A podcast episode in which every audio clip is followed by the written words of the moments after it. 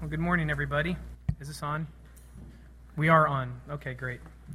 Um, well, my name is Steve Green. I saw a couple visitors, and so I'm not the guy that usually comes up here and, and teaches. I'm not an elder, um, but I do get a chance to opportunity to sometimes uh, give a teaching uh, occasionally on a Sunday, and so I'm glad to be here. Um, I'm on staff here at Lion Lamb Church. I work primarily with college students, and I always enjoy this opportunity.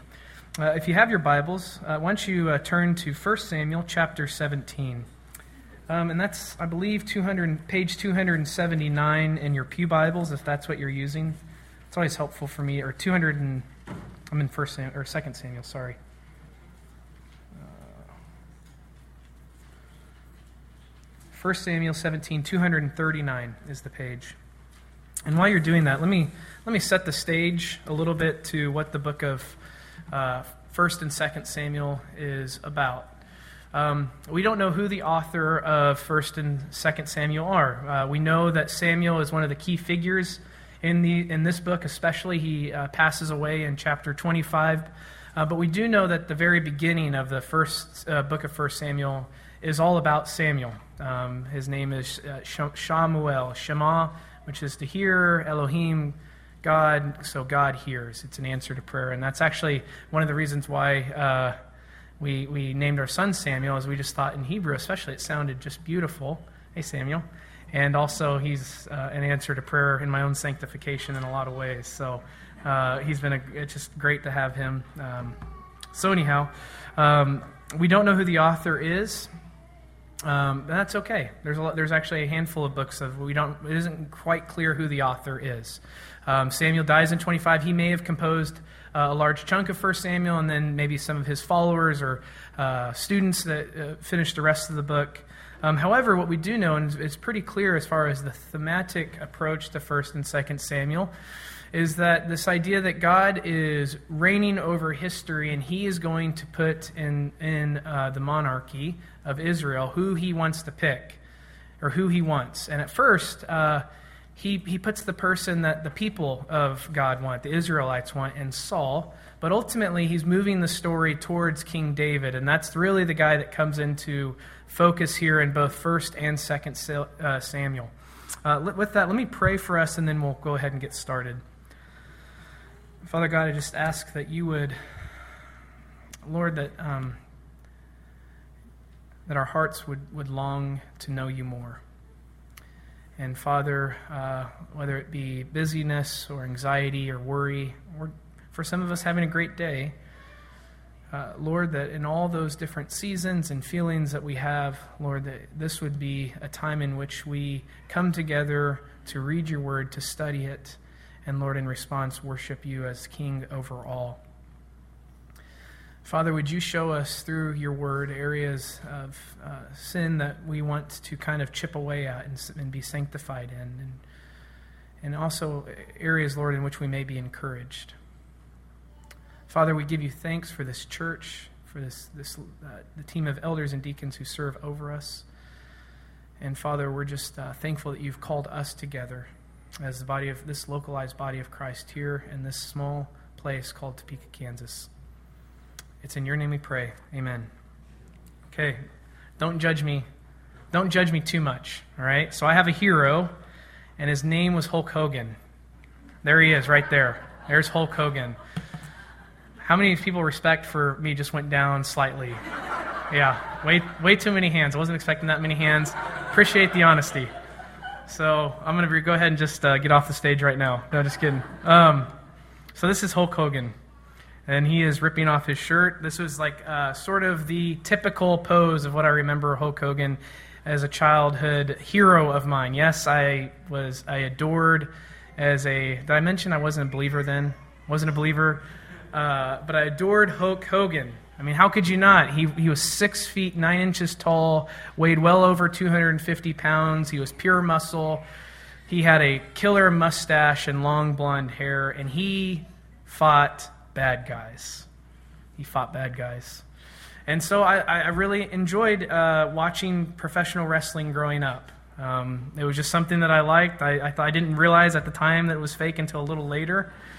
Um, I actually thought it, I literally thought it was real. I was gullible.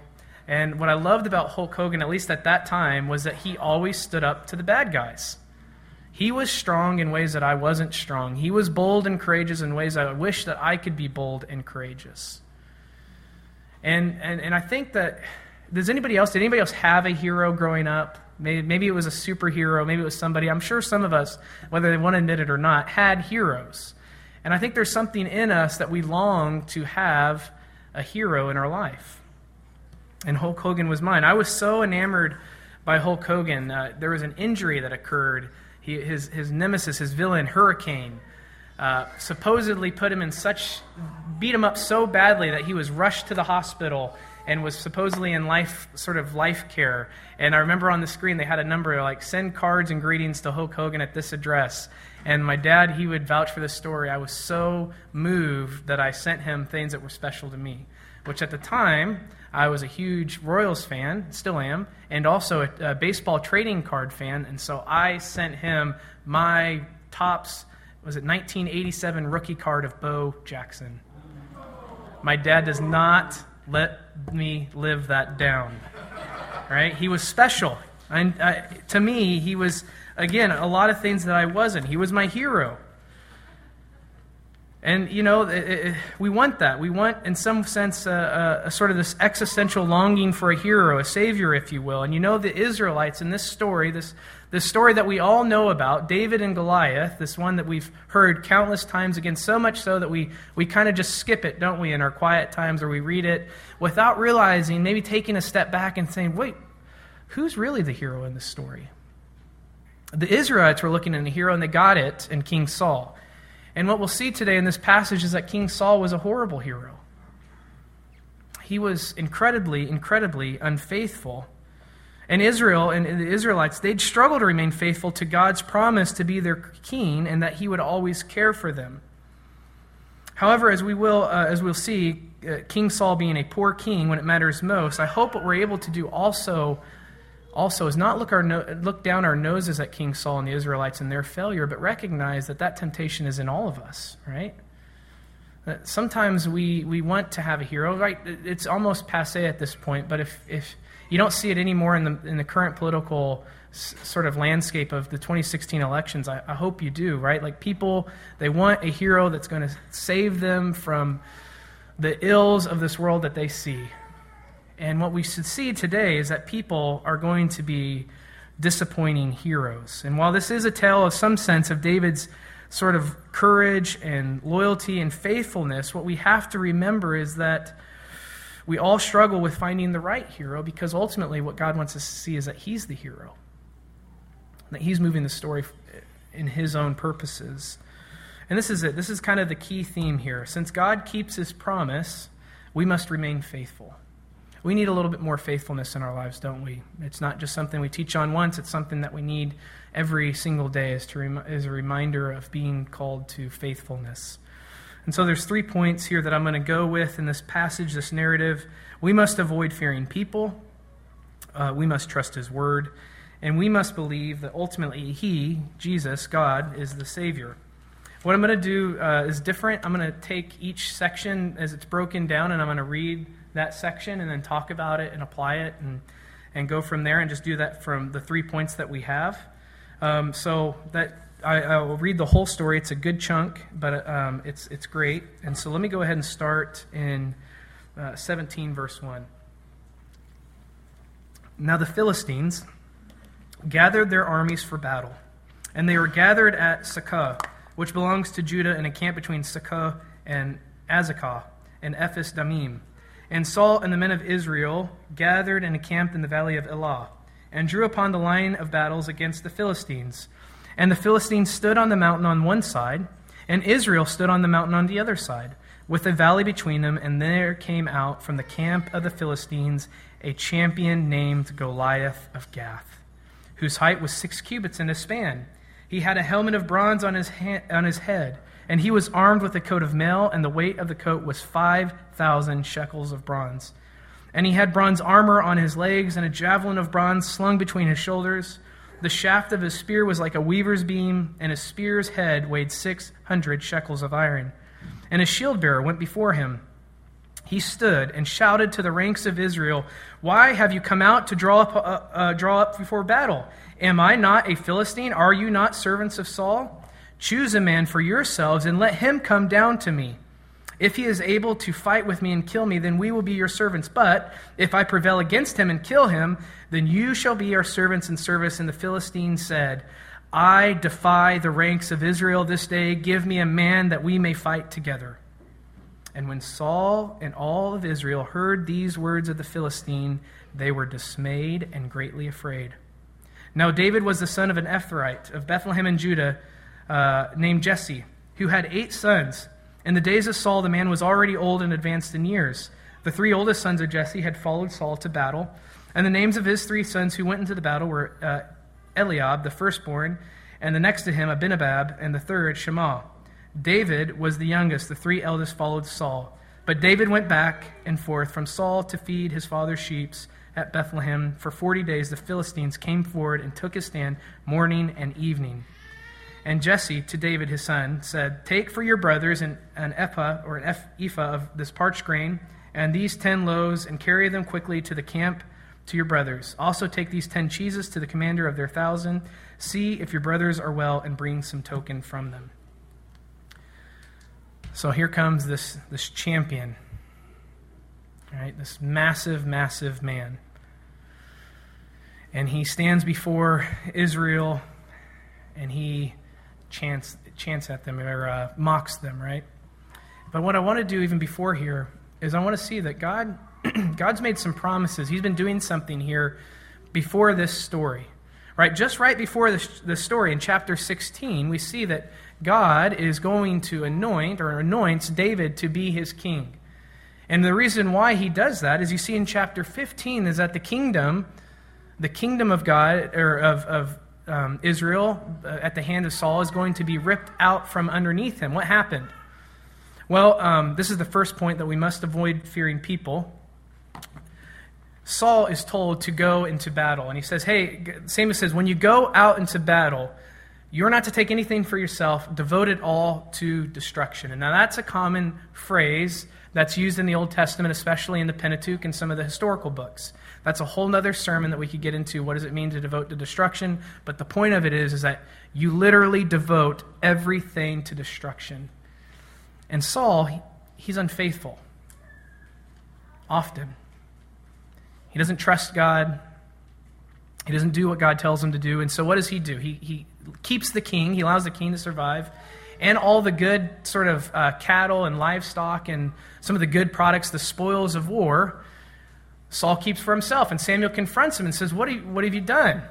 And he's and you know Saul in kind of that typical Saul style is like, oh, I you know I know you wanted me to kill all this stuff, but there was some really really nice cattle that I thought we could use to sacrifice at the temple. Right? He's kind of saving face in some sense, but it completely illustrates Saul's unfaithfulness. And so Samuel says, God is going to rip your kingdom from out from underneath you, right? And so it's, it's kind of setting up this stage. And, and the thing is, is that Saul was always kind of questionable, wasn't he? For instance, what tribe does Saul come from? Bethlehem, or excuse me, Benjamin, or the Benjamites. But we see in Genesis in chapter 49, in verse 10, where Jacob is blessing his 12 sons, he says this to the tribe of Judah The scepter shall not depart from Judah, nor the ruler's staff between his feet. So, what's going on there? God's giving Israel the king they always wanted. Right? It says that in some of the earlier pages of, of 1 Samuel that, that Saul has all the outward appearances of a potent king. He's, he's good looking, he uh, comes from a pretty wealthy family. He stands literally head and shoulders above all of Israel, and so the people are thinking, This is our guy. He's going to fight our battles. He's going to lead us into prominence, and we're, we're going to get behind this guy. He's our hero. But we get to chapter 17, and what's Saul doing? He's scared. He's afraid. The same guy that has seen the Lord bring victory for his own kingdom and has had the Spirit rest upon him to the point where he's prophesying, he's scared of a man. And this man, Goliath, comes out day in and day out for 40 days and says, I defy the armies of the living God. He's unfaithful. Goliath was a champion warrior. He stood about nine feet nine inches tall. There's some notes in your Bible where you can get a sense of how much his armor weighed. He was a massive man. And, let's, and just a historical note that's important when, it, when a soldier or somebody, a warrior, would come out and defy and say that I would defy the armies of, of your, your, your armies, he's basically saying, My God is better, or God's is better, more powerful, more potent than your own God. Goliath isn't just defying Israel, he's defying the very Lord of all. Goliath is claiming the Israelites' God is too weak is too incompetent, is not powerful enough to do anything about him.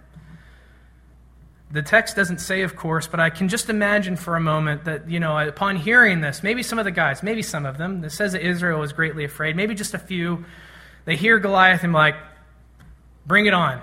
We got Saul. And I've, I've been to battle with Saul, and I've seen what he's done, and he's tall, and he's good looking, and he's athletic, and he's going to take him down, right, Saul? And Saul's there, cowering, fearful, afraid. Even the best heroes let us down, don't they? See, the problem with Saul and the Israelites is that they feared the wrong thing. They feared the wrong person. Who should they have ultimately been fearing? The Lord. He's the one that brought them out of Egypt. He's the one that has constantly delivered him from his enemies, which reminds me of a great verse in Isaiah 22 or 222. I hope if you haven't yet, you'd consider committing this verse to either memory or just um, something that you go to regularly. I use this a lot in discipleship with students that I, that I work with because anxiety and fear often cripple them to the point where they're not even to able, be able to faithfully live as a Christian in the, in the academic circle, right? They're constantly bombarded with sort of compromising their faithfulness to they're so scared of getting a, a, a B that they'll, they'll cheat. They'll compromise their academics uh, so that they can get an A. And so this verse in 222 is this Judah uh, constantly afraid and unfaithful. They're uh, getting ready to go into exile. There's the two kingdoms, the kingdom of Israel and the kingdom of Judah. And, and the Lord, through Isaiah, is telling them about future days in which the Lord will bring upon the land, in which the nations will come to Mount Zion, and then the day of the Lord will come, and God bringing his judgment on mankind, uh, people will respond, and they'll start to get rid of their idols, finally, all peoples. And this is what the Lord says in verse 22 Stop regarding man whose nostril is breath. For what account is he? How much does that help in just reassuring ourselves of the type of God that we serve? Why do you scare why are you fearful of men?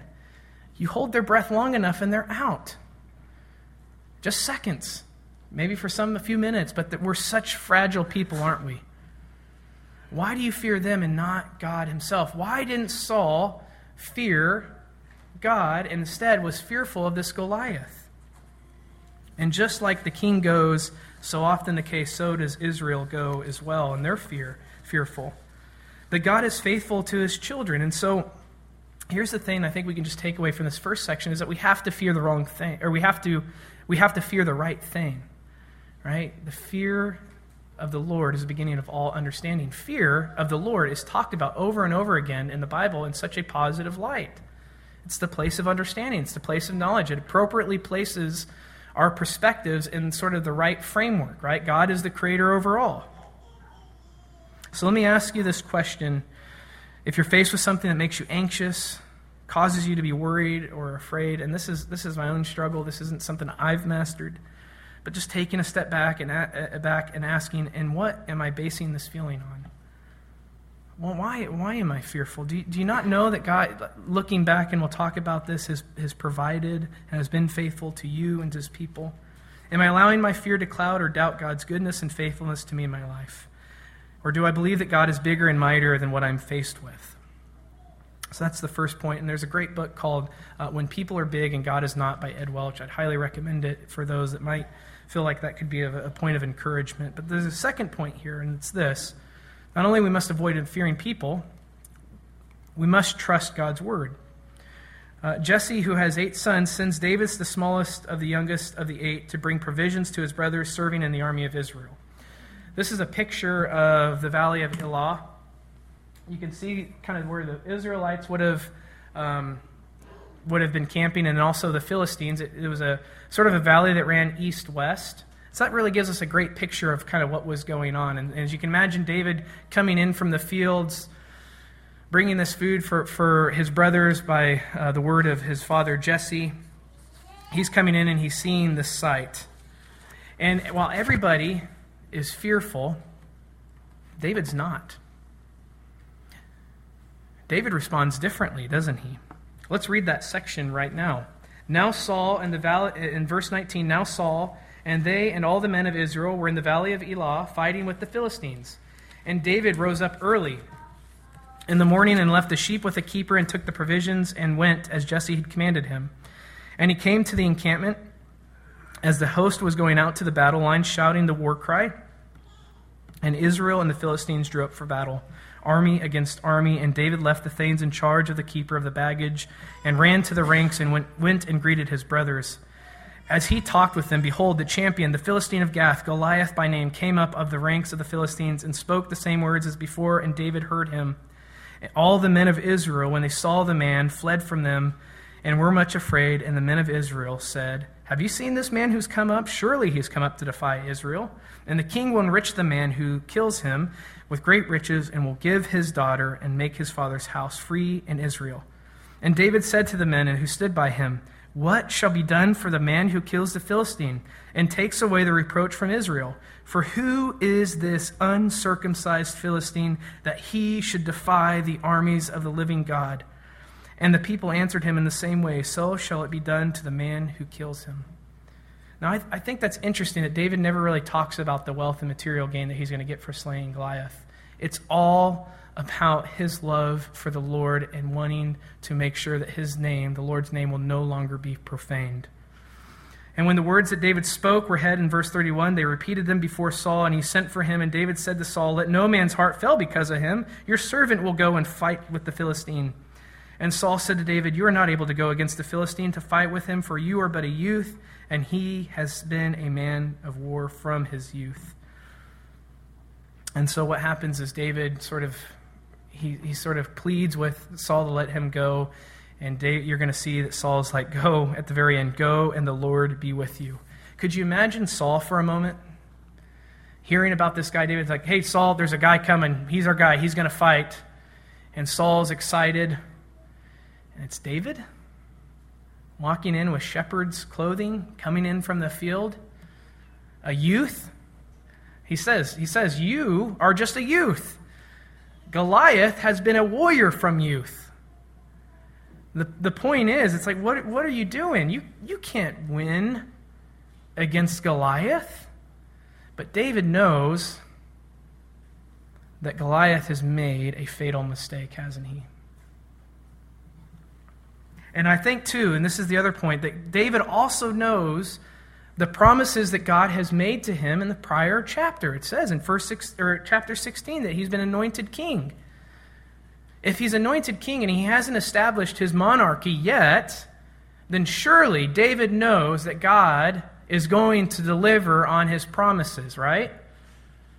And so much, so, so, much of what the scripture wants us to see in the narratives is this idea of trusting God's word. Not only just trusting it as the complete 66 books of the Bible, but also just trusting the promises that God makes to his people.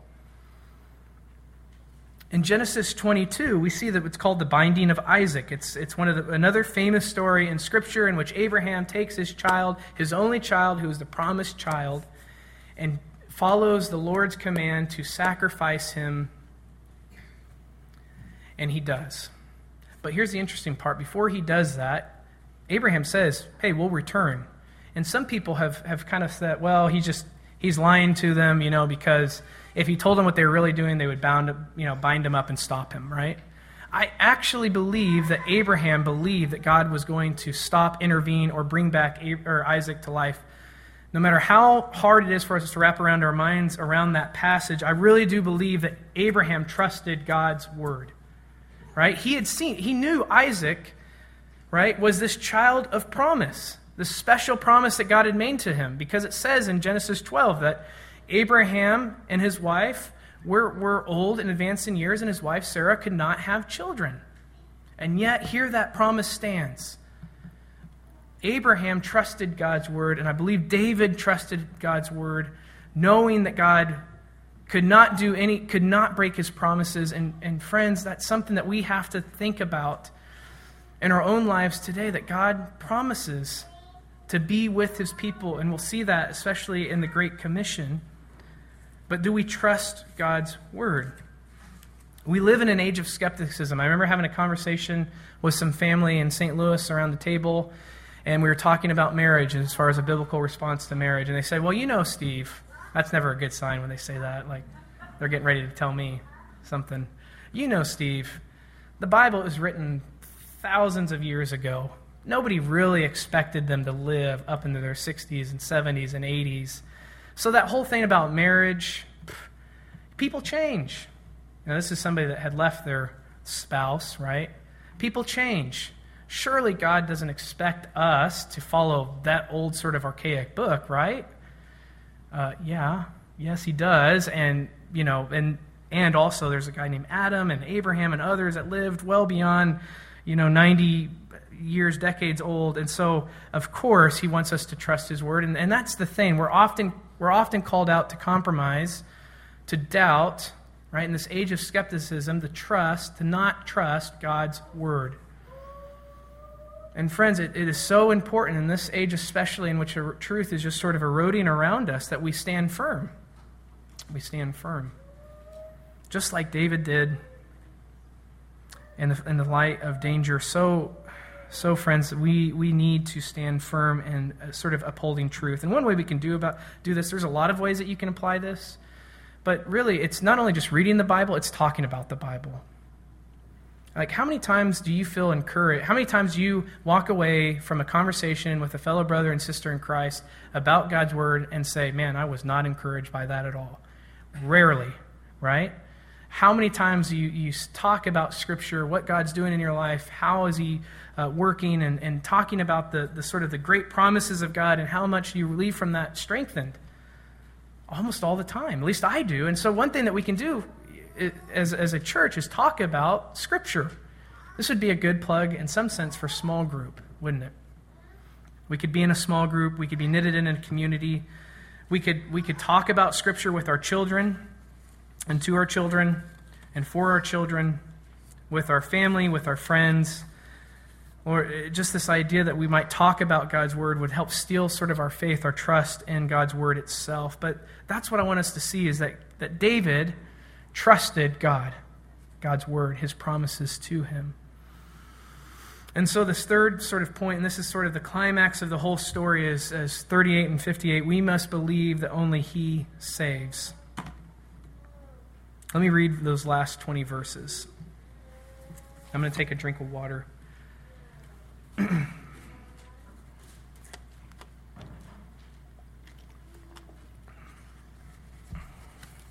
It says in 38 Then Saul clothed David with his armor. He put a helmet on, of bronze on his head and clothed him with a coat of mail.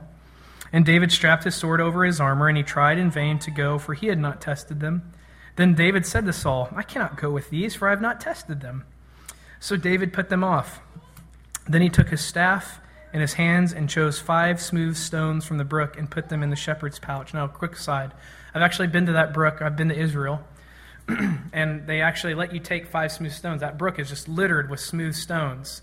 And a few years ago, uh, I gave one to Dan Billen, and he told me that he had found out, doing some research, that the uh, Department of Tourism in Israel actually dumps loads of smooth stones in that brook so that people can get a little keepsake. So I was like, ah, oh, this is it. This is the stone he used. Nope. Nope, totally shipped in. So, little little aside to that passage. So he takes those smooth stones, puts them in his shepherd's pouch. His sling was in his hand, and he approached the Philistine. And the Philistine moved forward and came near to David, with his shield bearer in front of him. And when the Philistine looked and saw David, he disdained him, for he was but a youth. ruddy and ruddy and handsome in appearance. And the Philistine said to David, Am I a dog that you come to me with sticks? And the Philistine cursed David by his gods. The Philistine said to David, Come to me, and I will give you flesh to the birds of the air and to the beasts of the field. Then David said to the Philistine, You come to me with a sword and with a spear and with a javelin. But I come to you in the name of the Lord of hosts, the God of the armies of Israel, whom you have defied. This day the Lord will deliver you into my hand, and I will strike you down and cut off your head, and I will give the dead bodies of the host of the Philistines this day to the birds of the air and to the wild beasts of the earth, that all the earth may know that there is a God in Israel, and that all this assembly may know that the Lord saves not with a sword and spear, for the battle is the Lord's, and he will give you into our hand. That almost preaches for itself, doesn't it? And when the Philistine arose and came and drew near to meet David, David ran quickly toward the battle line to meet the Philistine. And David put his hand in his bag and took out a stone and slung it and struck the Philistine on his forehead. The stone sank into his forehead and he fell on his face to the ground.